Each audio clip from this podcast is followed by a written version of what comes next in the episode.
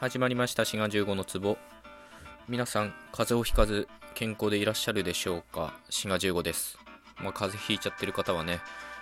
お大事になさってください。で今回もお便りにお答えするっていうことで2通お答えできるかなと思います。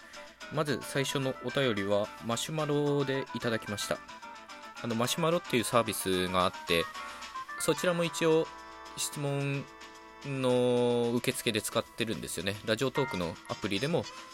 質問送れますけど、まあ、マシュマロでも、まあ、どちらでも構いませんのでね、えー、こちらは匿名の方です。質問失礼します。大阪弁は同じ音は音かな？同じ音を発音しても標準語に比べ濁っているように聞こえるのですが発音に違いとかがあるのでしょうか？という、えー、ご質問いただきました。えー、匿名さんどうもありがとうございます。これはどうですかね？濁ってるっていうのが何を指してるのかっていうのが、うーん、ちょっと難しいとこですけど、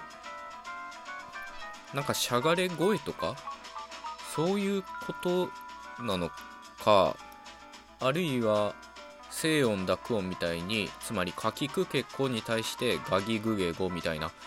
そういう意味で濁ってるっていうことなのかちょっとわからないですが、まあ、しゃがれ声みたいなのはこれ方言に関係ないですからね、えー、個人差によるものですから、まあ、別個に考えるとして、そうですね、濁ってるように聞こえる。まあ、強いて言うとしたら、母音の無声化っっていうのが関西方言、まあ、近畿方言と言ってもいいですけど、まあ、関西方言では起こりづらいんですよね。なのでまあ多分そのことが関係してるんじゃないかなと思うのでえ今日は母音の無声化についてお話ししようと思います。でこれはね過去のトークでも話しているのでなんか滑舌がどうとかっっていうトークタイトルだったと思うので、ちょっとそちら探してリンクも貼っておくので、えこちら聞き終わった後、さらに興味のある方は聞いていただけたらと思います。で、母音の無声化っていうのは何かというと、まず、日本語には無声音と有声音っていうのがあって、これは声帯が震えるか震えないかの区別なんですね。まあ、アルファベットで書くと、K とか S とか T とかいったものが無声音に当たって有声音っていうのは G とか Z とか D とかあるいは母音とかも有声音になります。分かりやすいのは静かにしてっていう時のシーっていう時はこれ、まあ、ご自身で喉に手を当てていただくと分かるんですが声帯が震えてないので無声音なんですよね。でこれに声帯の震えが伴うとシーっていう音になってこちら有声音ということになります。でいわゆる共通語標準的な日本語においてはこの無声音で挟まれた母音っていうのが無声化あるいは脱落することがあります。まあ、オセロみたいな感じで無声音無声音で挟んじゃったらまあ間に挟まれた母音も無声音になっちゃうつられちゃうみたいな感じなんですけど例えば草とかね草の「う」の母音をこうやって有声音で言わずに草と言ったり靴とかね靴に対して母音が無声化したもの靴と言ったりあるいは服と言ったり服に対して服と言ったりね、まあ、こういう無声化が起こるんですよね。あるいは無声音に挟まれてるわけではないですが「です」とか「ます」のこの「す」っていうのは普通母音を伴わず「です」「ます」と共通語では言うんですよね。で関西方言はこういった母音の無声化がまあ起こらない方言だと言われてるので、まあ、今で言った例で言うとまあ、アクセントも多分変わるんですよね。間違ってたらすいませんね。草とか、服とか、靴っていうふうに母音をきちんと発音しますでこの「します」とかいうのも発音しますみたいに「う」っていうのをきちんと言ったりまあなんたらかんたらですっていうふうに「う」っていうのをね「す」の後の母音をきちんと発音する、まあ、方言なんですよねひょっとするとねこういうことが原因で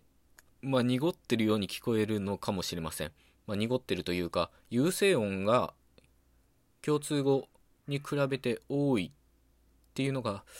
まあ、濁っているという印象を与えてるのかもしれません。まあちょっとね、お答えになってないかもしれませんが、この話が参考になればと思います。えー、続きましてのお便りは、地下鉄10号線さんからいただきました。えー、志賀さんこんにちは。シャープ149で日本語の動詞には V って、まあ、動詞ですね。動詞ての形が多いとおっしゃっていましたが、そもそもどうしてこんなに V ての形が多いのでしょうか。トークで取り上げていただけると嬉しいです。ということです。地下鉄10号線さんどうもお便りありがとうございます。シャープ149は、何だろう。日本語教育の話かなと思いますね。連用形と言われてるものに2つ日本語教育では名称を与えていて例えば「書く」っていう動詞に対し連用形は「書き」って我々思ってますけど日本語教育だと「マス形」っていうのが「書き」で「まあ、マス」っていうのが後に続くからですけど「手形」っていうのが「書いて」となります、まあ、音が音便で変わっちゃうからこういう区別を設けてるんですよね。で日本語教育においてこの「書いて」みたいな手形と言われるものは非常に重要だっていう話をおそらくしたんだと思うんですよ。で、なんで大事かというと、この手っていうのが非常にいろんなとこで使われているからということで、えー、今回のお便りはなんでそういう形が多いかということですね。まあ一言で言うと、何々しての後の動詞がかなり文法的な役割を担うからなんですよ。例えば、食べてみると言った時に、この見るっていうのは実際に視覚として捉えるっていう語彙的な意味での見るではないですよね。まあトライしてみるみたいな意味になってます。で、ある意味でその手の後の動詞が、まあ、抽象的な文法的な役割を担っていることを示すためにこの手っていうのが使われてるんだと思うんですよ。全然今のは説明になってなかった気がしますが他にも食べているといった場合もいるっていうのはもともとま、存在するっていうことですがこの例ではそういった意味ではなく信仰みたいな意味になってますよね、まあ、探せばこういうのは山ほどあります食べてもらうといった場合は、まあ、物理的に何かをもらうというよりはその恩恵を被るみたいな抽象度の高い文法的な意味を表しています。